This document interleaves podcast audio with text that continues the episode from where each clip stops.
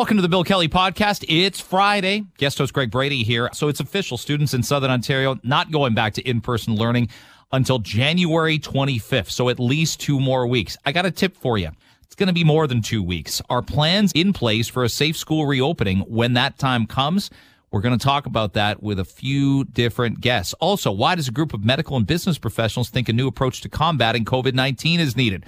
We'll talk to the co founder of the Canadian Shield, a document that lays out what we need to do, what we've done so far, and what we're not necessarily doing. Robert Greenhill joins us with those details. And former Deputy Education Minister Dr. Charles Pascal joins me to continue that conversation on our schools. It's all coming up on the Bill Kelly podcast. Today on the Bill Kelly Show on 900 CHML. Yesterday, and we'll hear this today from the Education Minister Stephen Lecce. And let me reiterate again schools were a win, a win in the fall. There were a lot of dire predictions, there was a lot of doom and gloom. Schools should have been one of the last things we considered closing. I'm well aware of that. I absolutely agree with that principle. But things have changed. In his uh, video, he put out a one minute video yesterday and said over the holidays, we saw a 117% spike in kids getting COVID. Well, as Ryan Imgrund, biostatistician to the Stars, pointed out, that spike was between December 13th and December 20th. Where were kids? School in the last week. They closed down the Windsor Essex board a week and a half before every other school board was closed because their test positivity rates were uh, were out the door in double digits. And there were certainly areas in the GTA. There were areas in Hamilton that we looked and said, I don't know, are we going to make it till the end of December? And Dr. Williams said this yesterday. It was a win to get there. But no, kids did not, did not acquire COVID uh, in their basements or in their bedrooms or tobogganing or going out for a skate or building a snow fort. Where do you think they were going for the 17 days? You think kids had their own New Year's Eve party that we're not aware of? What, are they, Tom Cruise and risky business? Did we all travel out of town? Okay. Did, uh, did, did Joel become a pimp on the weekend and we just didn't notice it? No. Our kids basically followed our rules and our guidelines. And most of us, the vast majority, did everything we were supposed to do. So, again, can we be clear here? Where's the value? Where was the value in the fall when you're going to win the game in bragging that you can't get COVID in schools and telling people that the virus cannot penetrate an elementary school where there's 20 or 30 kids in poorly ventilated rooms for 30 plus hours a week and they eat a meal there every day. Every how many indoor meals have you eaten with anybody else except your family? Uh, honestly, since September, how many? I bet you can count it on one hand at the most. Well, our kids eat 20 a day. And you're telling me that there's no possibility of COVID transmitting through schools. And I don't know the percentage, but I've seen enough and read enough and done enough prep and done enough research to know infection will happen there. Why? Because it can. So if it can, it will. That's the damn virus. So playing this fantasy land that schools are safe, it's the safest place you could be. No, it ain't. Home is right now. Home is for all of us right now.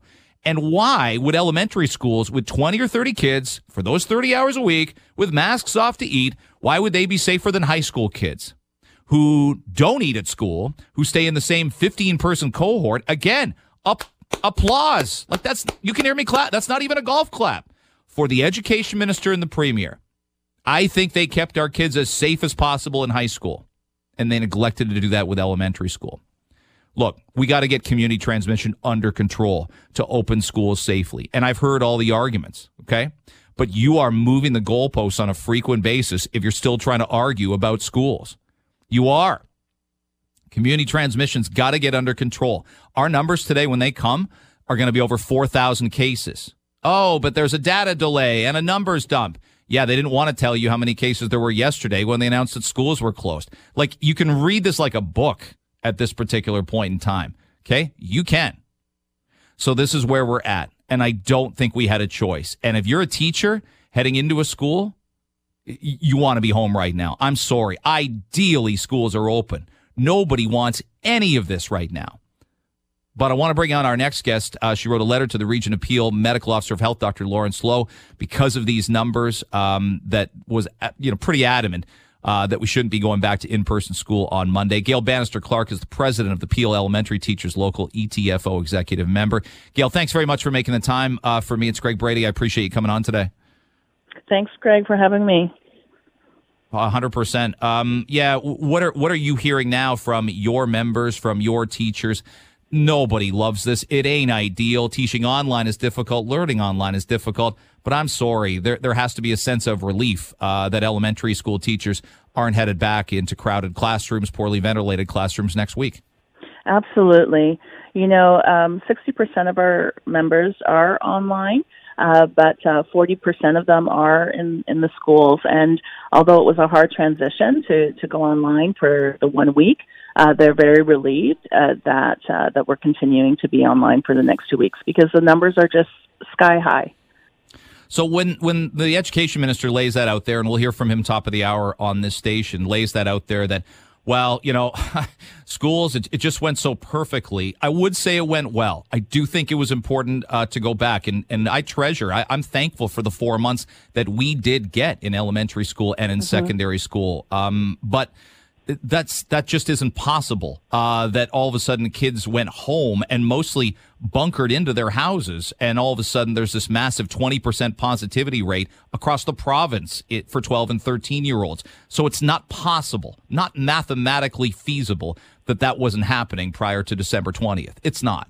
No, absolutely. We saw the numbers increasing uh, in our schools, um, and you know we we don't get uh, the data uh, delivered to us correctly. Once a, a case uh, has been closed, um, those numbers are removed from the system. So, you know, the public isn't seeing when they look at the board sites, they're not seeing uh, an accurate uh, count of how many cases w- we have. And we saw the cases just going up and up and up uh, in December, it was obvious that uh, people were contacting the virus in schools. Uh, in the 14 days that we were in school in December, we had um, uh, closures.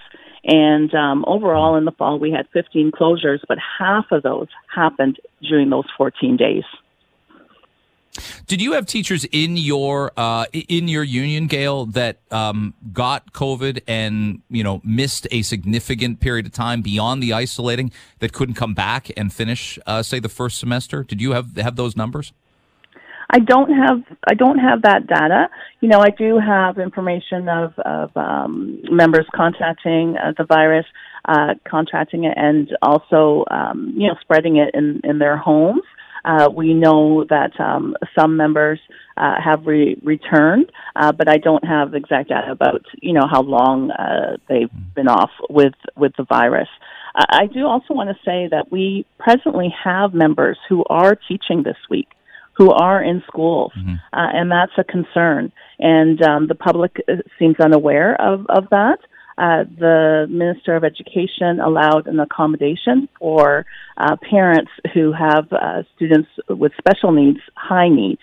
And um, so, you know, parents have, have said our children can't do the remote learning and are in schools right now. And many of those uh, children can't wear masks. So they are in our schools yeah. about three to, to five. And, um, and we're concerned about that. We're concerned about those children getting the virus as well as our education workers. Um, the, the, the, the pivot now that takes place from in person uh, to online learning. Again, a, every teacher was, you know, bracing for this potentially over the Christmas holidays. But at the same time, uh, it's 17 days where I, I, don't think I need to tell you teachers needed to unplug and re-energize and, uh, and, and absolutely, you know, take stock of their own mental and emo- emotional status. My goodness, we've all had to do that at various points these last 10 months. How, how prepared are they for what what now takes place uh, and and continues to take place. Obviously, after a first week of online learning, going into next week. Not very prepared. Uh, you know, we don't have online resources. Uh, we didn't get uh, training uh, that the you know Minister of Education says that that we received, and um, you know teachers are basically uh, trying to put together a, an online program uh, from a face-to-face program, and it's very challenging challenging for, for students as well who, you know, need that face to face contact and that one to one support. Um, but it's, it's extremely uh, challenging. And our our education workers also have their own children at home with them right now Yeah. right so you know they're working while they're trying to supervise their kids who are also online it's it's a very challenging situation and i think it's it's just unrealistic for us to expect uh, for this to continue um, we have moved an education program that's face to face to online learning and we haven't made any sort of changes to the expectations teachers are teaching actually more subjects uh, because um, we we have just one teacher teaching all of the subjects uh, to the students online, and um, they're doing it in a shorter uh, time. We are expecting children to be online for 225 minutes. I don't even think that that's healthy, uh, you know, for No. them. Um, prior to online learning, we talked about screen time and, and you know lessening screen time for kids and, and get them outside and, and those sorts of things. But but uh, now we we're in a situation where we have an education minister who hasn't uh, met with you know experts in the field and, and had some really good conversations to develop a program that's manageable for these emergency situations. That's what we're in right now. We're in a case of emergency. And we're acting like we're not in a pandemic and we just want business to continue as usual. But it, but it certainly can't. And i'm hopeful that over these two weeks uh, with the school closures that um, the minister of education will actually uh, you know take a look at this situation and really think about what is best for our students and best for our workers and re-examine uh, this entire plan Gail Bannister-Clarke, our guest president of the Peel Elementary Teachers Local. Um, when you wrote the letter to Dr. Loh, um, what were some of the emotions you were uh, having uh, transfer through you in terms of uh, in, in terms of just wanting to get uh, you know a clear and concise message out uh, to represent your teachers? Oh, a little bit of, of desperation, really. you know, I just uh, really uh, felt uh, I, I was just scared for for our members. You know, I mean, daily they were contacting me saying that that they were afraid of of going back into unsafe working environment. Uh, they were afraid, you know, for even their families, right? Because they come home and the, and they bring this possibly transmit it to um, elderly parents uh, and their own children and I I just wasn't hearing anything from uh, the Minister of Education that uh, that he was thinking of that, that he was concerned about that, and I just really wanted Dr. Loh to be looking at this from a science standpoint, from a medical standpoint, you know, and not thinking about economics. I, I know that this is very challenging for for all parents you know, to uh, some who don't have a paid leave. You know, you're not working right now. It's also challenging if you are working from home and you now have to supervise, you know, your child. It's it's all very challenging. Challenging for everyone. And I really needed Dr. Loh though to to focus on on the future. You know, it's a short time uh, challenge that we're dealing with for long time gains, and we really just need everyone to be able to come out of this alive and healthy. So well said. I can't. Uh, I can't thank you enough for the time. Uh, I hope. Uh, I hope again uh, that that teachers are emboldened. I hope they have parents support. Um, and and I know you know. I I know you've got the kids back. Uh, and we all want to. We all want a return to normalcy ASAP. Uh, I thank you for your time today. I appreciate it. Thank you so much.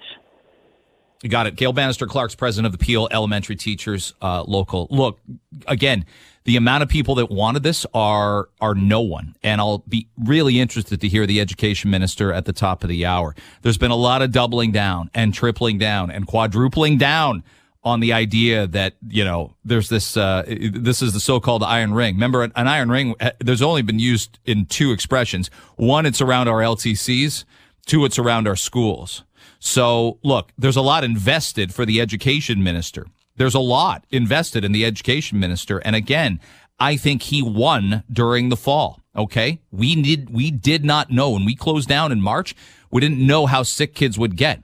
And again, there is zero evidence to suggest that kids wouldn't transmit the virus. In fact, there is growing evidence to suggest that they do. They don't fall ill to it, but they are asymptomatic.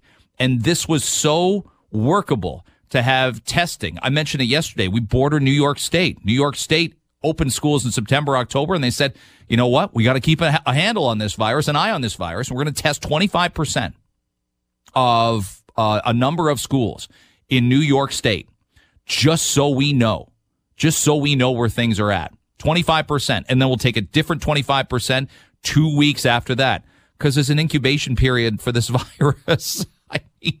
Again, I'll, I'll lay it out there. The spike that Stephen Lecce mentioned yesterday did not happen over the holidays. The math doesn't work. The spike was December 13th through December 20th. That's what all documented numbers show. And you would have had transmission events the week before that. There's transmission, there's incubation, then there's transmission. And all our kids were still in school then. You're listening to the Bill Kelly Show podcast on 900 CHML. We talked with Dr. David Fisman, uh, one of my favorites, about the Canadian Shield earlier in the week, and we laid out some of the principles of it. Um, it's uh, you know I don't want to describe it as a last resort, but it's an important uh, document to consider. Professor of practice at McGill University, the executive chair of Global Canada, and the co-founder of the Canadian Shields. Kind enough to join us now on 900 CHML. He is Robert Greenhill. Uh, thank you very much for joining me. I appreciate you making the time. I, I know we're dealing with live news conference, but uh, thanks for being patient with us. That's a real pleasure your observation of, uh, of, I guess where we're at, and and, and I'm going to ask the Canadian Shield's obviously something that's being brought at more of a national perspective. We're obviously very Ontario focused here, uh, and and you know we should be, but at the same time, this is something, and and your document and the consultations you've had uh, is something that that goes coast to coast, is it not? Yeah, absolutely. But actually, the, the, the key focal point is the province. Um, you know, eventually we'd like it to be national, but Atlantic Canadian provinces have shown that you can do the right thing at the provincial level. Um, and then as others you know, come along, you can sort of link it up more nationally. So there's an opportunity right now for Ontario over the next few weeks to get it right. What are the things that you think we've got right uh, in the last five, six weeks? There's a lot of skepticism about you know, small businesses and whatnot. There's a lot of, of people that, that are obviously losing patience and, and we're all frustrated and fatigued, but saying, well, this is right, but I'm not sure about this and, and some false equivalencies factor in there. What, what has the province gotten right that they've done in the last five or six weeks? I, I think they did make a number of tough decisions before Christmas, a number of which were extended this week. I think your point was really uh, correct that you know, why do at the last minute things that we knew a few days or even a few weeks ago we were going to have to do? Um, and, you know, one of the things we call for in the Canadian Shield is let's provide strategic clarity and let's make some of those tough calls early and consistently.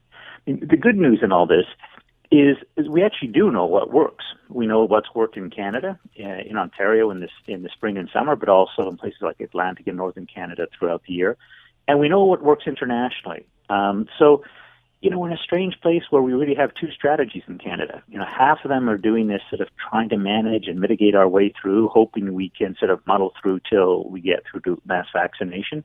And the other half, in Atlantic and Northern Canada, have adopted the strategy of getting cases down, keeping them down, never letting COVID get a, uh, a foothold again. And that's worked. And, you know, at the end of the day, the view of the Canadian Shield is we see a strategy that was working, we see one that, that's failing. Why don't we shift to the one that's working? Robert Greenhill is our guest executive chair at Global Canada Initiative. We're talking about the Canadian Shield, um, and uh, I'll lay out for folks where they can find a lot of the details of it uh, online. W- when we talk about uh, where we were in the spring. There's references, obviously, in the news conference today um, that I was mentioning that we carried live to doing things more like we were in March and April. Um, even though we were learning more about the virus and we were, you know, wearing gloves everywhere and we were very worried about surface contact and pumping gas and opening our mail those fears, um, you know, have, have sort of, you know, been superseded by the reality of the virus and the medicine and the science mm-hmm. behind the virus. But what are things we would get back to potentially doing in the spring that were successful to allow us to at least enjoy some more freedoms in the summer everywhere? Well, there's really three things we can do. I mean, the first is there are going to have to be measures by government, uh, and there's going to have to be a renewed sort of engagement by individuals to do the things we all know we need to be doing, but frankly, we've gotten tired of doing over the last few months.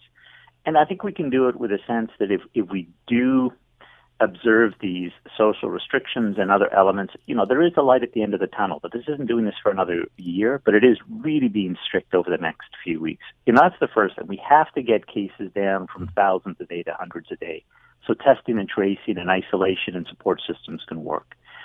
But then the second thing, which we, we didn't get right this, this summer because the best expert evidence at the time was it wasn't necessary, was to never let cases go up again. You know, this summer there was the theory that, you know, getting to near zero wasn't possible, but you could kind of manage your way through this. There was this sort of equilibrium that we could keep, you know, COVID cases at 100 or 200 cases a day in Ontario. Well, it's turned out there's no such thing. You know, you're, you're either going up or going down. You're either winning or you're losing.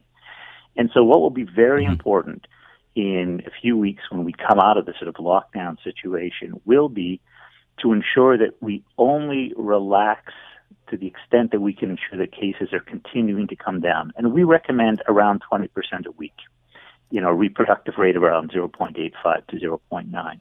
Because by doing that, by week on week continuing to have COVID cases go down, people can get control over their lives, communities can get you know control of our collective destiny. Um, and so that's the simple but fundamental second part of the, the COVID, uh, the Canadian Shield. You know, don't ever let cases go up again so we avoid a third wave.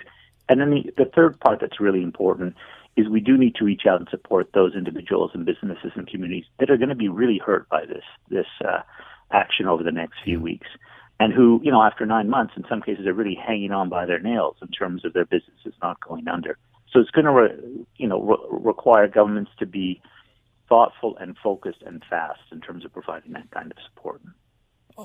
Really well said. Robert Greenhill, co-founder of the Canadian Shield, professor of practice, McGill University, executive chair of Global Canada. Was there any other call to make regarding schools? And when I describe it as a win, for the most part in the fall, some of that was we had warmer weather then. Uh, teachers moved, you know, moved their kids outside. I mentioned high school.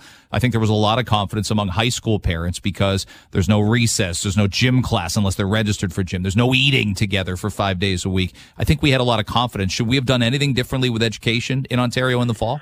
Well, I think there's opportunities to continue to learn and apply, you know, emerging best practices. So certainly anything we can do to improve ventilations and improve, improve, you know, air filtration, it's good for our kids anyhow. So why don't we accelerate doing that now? A second thing is the application of quick tests. So, you know, as high school students come back uh, from from break, you know, actually having quick testing available to them um, even if it's not 100% accurate, if you uh, uncover the 60 or 70% of the asymptomatic carriers in high school, you can really help uh, forestall a, an, an outbreak. You know, there have been some experiments with that in Ontario. There's been some great work done in Nova Scotia on this. You know, and there's millions of quick tests uh, kind of sitting waiting to be used in Ontario. Why don't we apply those as an extra tool in our toolkit to help ensure that when students do come back, they come back into a context that's as safe and therefore as stable as possible. You know, so there's some positive things we can be doing, um, but they require real action right now. What does the Canadian Shield say about a curfew? That gets debated an awful lot. There's an upcoming nightly curfew in Quebec. Uh, we've barely been able to talk about it here because it's been a crazy news week and we're trying to keep our heads on straight. But Premier Legault's plan there um, is that something Ontario should pay attention to and consider? Well, we, we actually don't have a specific view on curfew. Uh, you know, because actually the constraints that are necessary, you know, vary so much, not just by province by province, but by co- community or, or situation within each province, right? Um, so, you know, that's that's one possible approach. Certainly, elements that constrain non-essential interaction for the new next few weeks will be important. You know, other jurisdictions have used stay-at-home orders. Um, you know, there, there's a variety of different instruments whether a curfew is is you know is the right way or the best way, um, uh, I'll I'll leave that to the people who have more specific understanding. I mean, one thing is worth noting is we achieved great success without curfew this spring, so yeah. one would need to understand why this was a more appropriate instrument now, but. Certainly, actions need to be taken, um, you know, nationally and also internationally in terms of international travel and other elements. And and at this point, it really is an all hands on deck because, as the premier said, the situation is very difficult. And if these new mutations from the UK and South Africa are as infectious as they seem to be, things could get a lot worse if we don't make sure we get them a lot better over the next few weeks. So we're really at a pivotal point. Yeah. We really are. Uh, I can't thank you enough for coming on today. Um, it's obviously some something uh, that I think folks should look at, consider, and, and maybe even if we, if we don't have a collective, um, you know, enforcement uh, and and some of these things don't get, not everything gets realized. I think even for individual households, um, as I said, may, have somebody in every household be the chief medical officer of health for the household, um, and you'll you'll be in a better place than otherwise. I can't thank you enough for the time. It's my pleasure. Robert Greenhill Greenhills, co-founder of the Canadian Shield, professor of practice at McGill University, executive chair of Global Canada. Best best way to find it: Google his name, Greenhill, same as you you uh, uh, you know uh, a normal human being would spell it, and uh, type in Canadian Shield right behind it, and you'll find exactly uh, what's getting discussed. You're listening to the Bill Kelly Show podcast on 900 CHML. It's not funny anymore. Watching, uh, honestly, watching the chief coroner of the province and Dr. David Williams I I tried. I used to try to find the humor in it, and now I just ball tears. Like three boxes of Kleenex are beside me. Oh, I can't believe these numbers. It's very, very alarming. You're not. You're paid not to be alarmed by these numbers. What are we doing? I honest and honestly, let me say this also. Like you know, you, you know, you, some of you listening know me and you've listened to me for a long time. Some of you are kind of new to my uh, uh, style and my um, you know, commitment to, to prepping a well researched show and as well my eccentricities. I used to be a really fun person. I swear. I swear. I used to be really engaging and interesting and humorous. And I can't, like, I can't even, I can't even tell you where I'm at right now. Do we need to pay MPPs like $500,000 a year? How can we find smarter people, honestly, than the people I just watched talk to you? How is this possible? How can we get the best of the best, the cream of the crop? How can we get those people to want to run for public office? And when they run, why can't the smarter people get elected? Honestly, I don't even know what to tell you for what I, I just witnessed. What was that? Well, here's the here's the very end quote from the premier of the province, who again I will credit for tone, for movement through the stages, for relatability. He has a relatability that the prime minister of this country just can't transfer to the 36 million Canadians. It's true. You know it and I know it. You might have voted for him once, maybe twice. You may never have voted for him. You know that's true. Here's the here's the quote from the end of this news conference today. We just need to hang in there until April, May, June. Those are the months that we can really do mass vaccination. Like they the first 3 questions were about long-term care. We, we, we could have paid people to leave their families. Okay? Why do you travel for work? Because it's economically feasible. Maybe you want to get away from your family too, so there's that benefit. Maybe you're George Clooney in that movie The Air up there, and that, and you just want you know frequent flyer miles. We could have paid people to live at long term care centers, so there's no back and forth. You ever traveled for work? I have. It sucks. I didn't see my. Uh, I, I remember one stretch. I didn't see my one and a half year old for 22 days. That 22 days. I was working up here in Toronto for Corus. I'd left my job in Detroit. We were still living in Michigan. My wife's five months pregnant. My son's a year and a half old. I had a lot of NFL stuff to do on the weekends. I was the Windsor Spitfires play by play guy. I had other UK responsibilities, and I had a five day a week job at Global News Radio 640 Toronto, which wasn't Global News Radio then, but you get my point. And it sucked. But why did I do it? Career advancement and money. I, I honestly, and can we finally? I know everyone's, you know, there's some easy targets out there. The premier is, the education minister is. Can we get a health minister next time around? As lovely a human being as Christine Elliott may or may not be, you have to have a health minister that's been a doctor. You have to. You must make this mandatory. Either the Attorney General of the United States is an appointed position, and it should be. We shouldn't elect an Attorney General, okay? Like we elect a, uh, we either have to do it one way or the other. We have to make the health minister someone that runs, in essence, as a de facto vice president, like there's a ticket the Ford Elliott ticket. Are you voting for that? If Andrea Horwath is running, tell me who your health minister is, and I'm sorry, you can't change in midstream. Let us know who's who's our who's handling everything. Because when I put doctors on the radio, and when you listen to doctors on the radio, and you realize, gosh darn it, why aren't they why aren't they our politicians? Because we don't incentivize it for them. Honestly. Honestly. And I'm not telling you that Andrea Horwath or Stephen Del Duca would be rocking the heck out of this pandemic and would be kicking butt and taking names, and the virus would go, oh my God, please, Premier Horwath, please, Premier Del Duca, set, you're crushing me here. You're flattening the curve. I can't transmit anymore, asymptomatically or otherwise. But honestly, is it asking too much for this government? Tell me, besides the vaccines, what your plan is. I don't know. I don't know. Again, I used to be a lot of fun to hang out with. You'd want to watch that Bills Colts game with me tomorrow. Our next guest would want to watch the World Series with me. Not anymore. Dr. Charles Pascal is the former Deputy Education Minister, current Professor of Applied Psychology and Human Development at the University of Toronto. This is my last show, Dr. Pascal. I'm just going to sign up for your course. Um, I want to get mentored. I want to learn. Uh, I also need a straitjacket. How are you doing? well, in the vernacular of the uh, last um, 48 hours in the United States Senate, I would like to yield my time uh, back to the honorable member of Global News Radio, Mr. Brady. And, uh, I want you to just continue. I don't know. I just want to give you a big, uh, a big virtual hug. Everything you've said, uh, I underscore. Uh, we've got a situation where in Ontario, where the medical officer of health seems to have uh, basically channeled his inner Mr. Magoo. Uh, we have a, uh, a, health minister who, as you have described, is a genuinely nice person, uh, and she's uh, mm-hmm. she's very smart. And I'm just reminded on a daily basis uh, that her former job, before she went back into the fray, was the Ontario Patient Ombud. She was there to protect the patients of Ontario. Uh, where where has uh, the skill and commitment to her former job? Where is on display right now?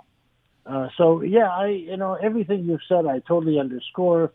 Uh, you you've tabled some very interesting ideas about about knowing in a more transparent way uh, who's going to be doing what. We have you know we, we we know who the sickest narcissist on earth is.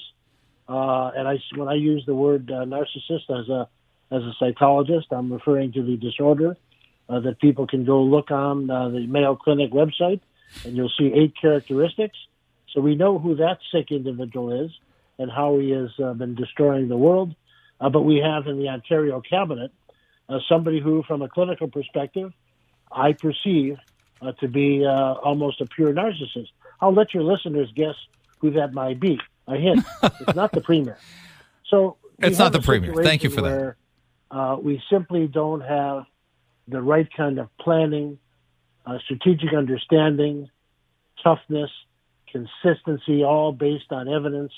We haven't had that in Ontario uh, in the last nine months. It's in full uh, sight, and it's uh, it's killing people. And uh, so I'm I'm I'm quite frustrated. As, as a boy born in uh, in a small town south of Dryden, Ontario, Chicago. Uh, I, I, grieve uh, for uh, uh, for the uh, the homeland of my birth uh, and what it's been going through, uh, and uh, the yeah. lack of of uh, moral leadership, moral purpose leadership.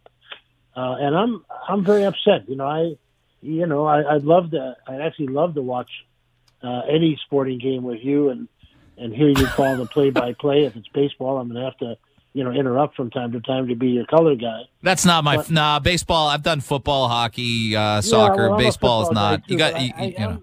This is a tough time for me personally. You know, you're you're um, look in the final analysis, and this is in my here's a shameless uh, uh, plug in my recently released book. Uh, uh, you know, leading from the inside out, hard-earned lessons from education, government, and baseball uh, I, I, I talk about the fact that uh, you know anger you can't be angry and smart at the same time.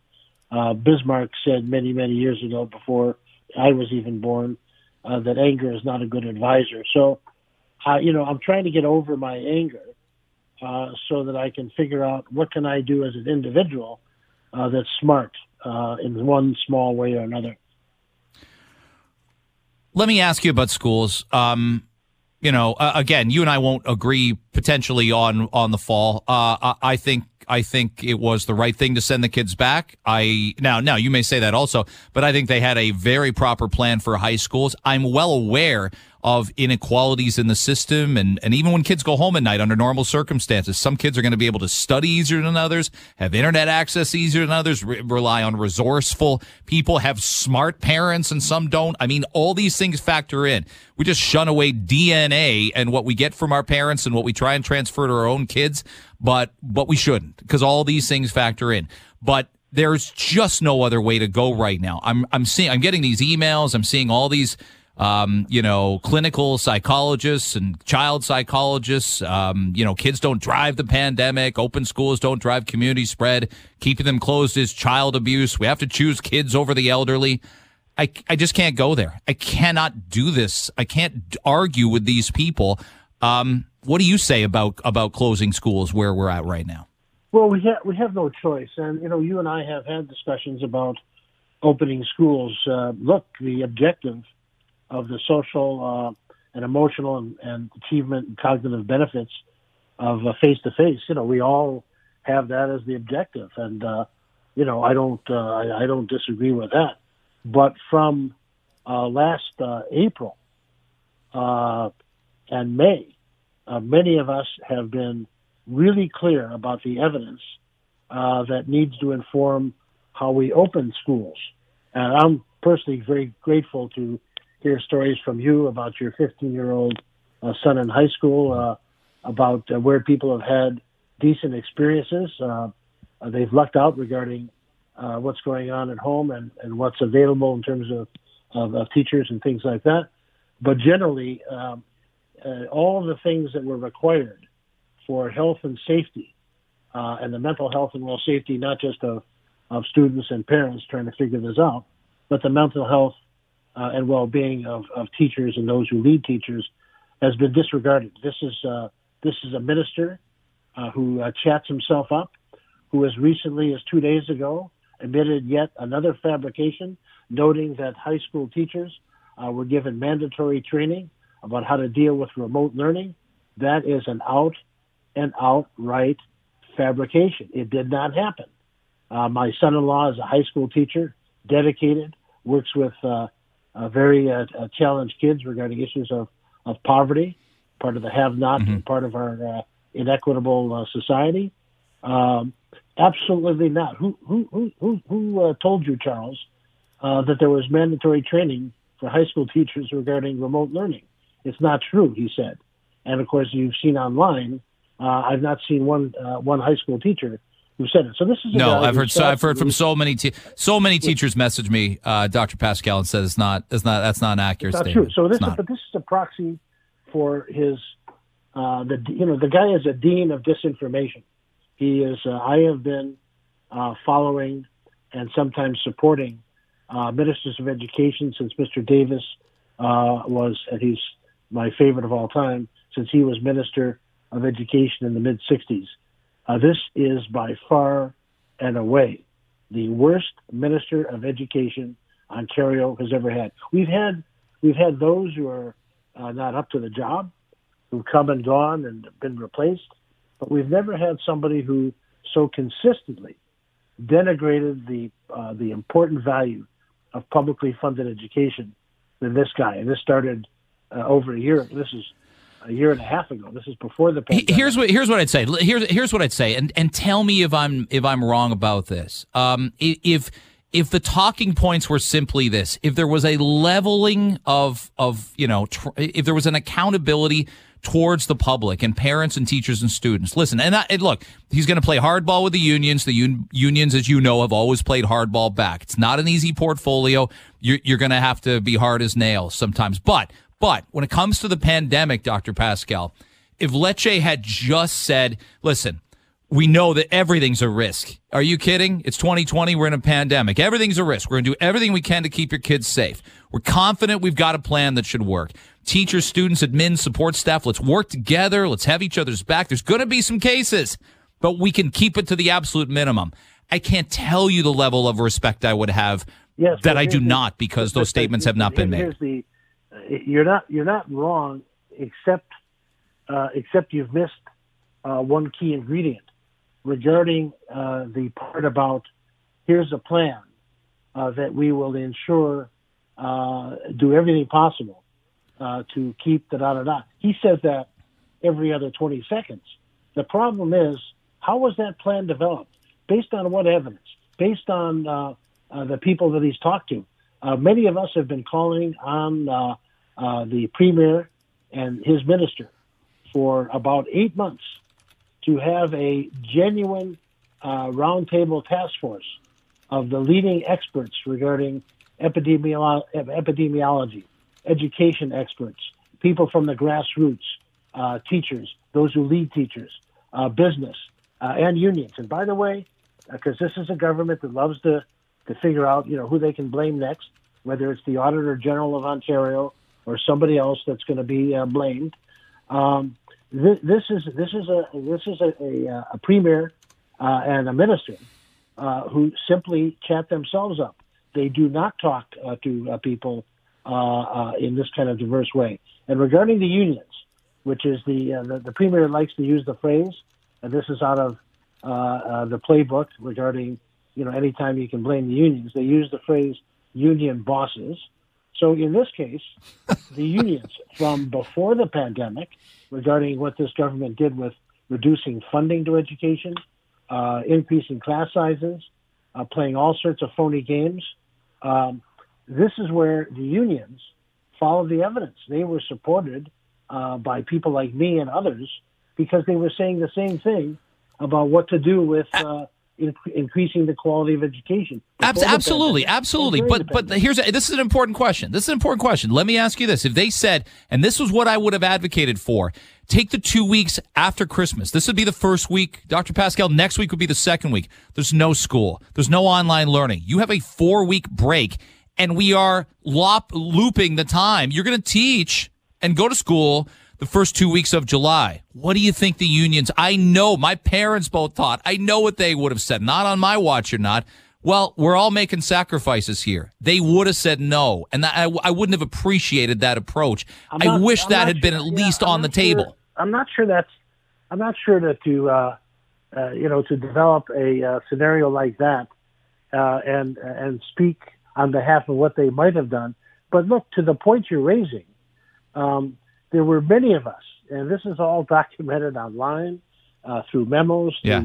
I can show you things that I've I've sent to uh, privately behind the uh, you know behind the backs of this premier and this minister uh, to members of that cabinet uh, with whom I do have a yeah. a, uh, a, a, relationship. we we have been advocating right throughout. There's times where you have to take a pause and basically get your act together, listen to the experts in a very diverse sense of tables of diversity of expertise and do the right thing. So the notion of pausing before September uh, and getting it right before you open, figuring out where you can open in Ontario right. and where you can't, uh, working bottom up as well as top down, uh, postponing, uh, you know, uh, you know the Christmas thing, and thinking about the makeup into the summer. I think it's unfair uh, to use under those scenarios where we need to be creative and smart about uh, making sure that we reinforce uh, the health and well-being of students, parents, and uh, and teachers. I think it's unfair to imagine, uh, you know, to use the unions as a hypothetical scapegoat. I just think it's unfair. I know. okay. I, I, I think I think there would have been some uh, consternation, and there would have been uh, some d- debate about it. That I got to leave it there. I hate I hate when our conversations get derailed. Uh, we're you know we're due for a beer sometime at the end of 2021. We'll record that conversation and play it on whatever show and whatever slot I'm in. Uh, and you're always welcome with me. I wish you luck. I'll get people, more people in on this book. I got to get it for my parents for their birthdays, February and March. I'm going to get them each a copy so they don't share. Thanks, Dr. Pascal. Dr. Charles Pascal, former Deputy Education Minister, currently at U of T. The Bill Kelly Show, weekdays from 9 to noon on 900 CHML. Hey, it's Craig Brady. Hope you enjoyed it. The Bill Kelly Show podcast is available wherever you get your podcasts from. Thank you again for listening. Don't forget to subscribe to the podcast. It's free, so you never miss an episode. And make sure you rate and review. And I'll be back with another one tomorrow.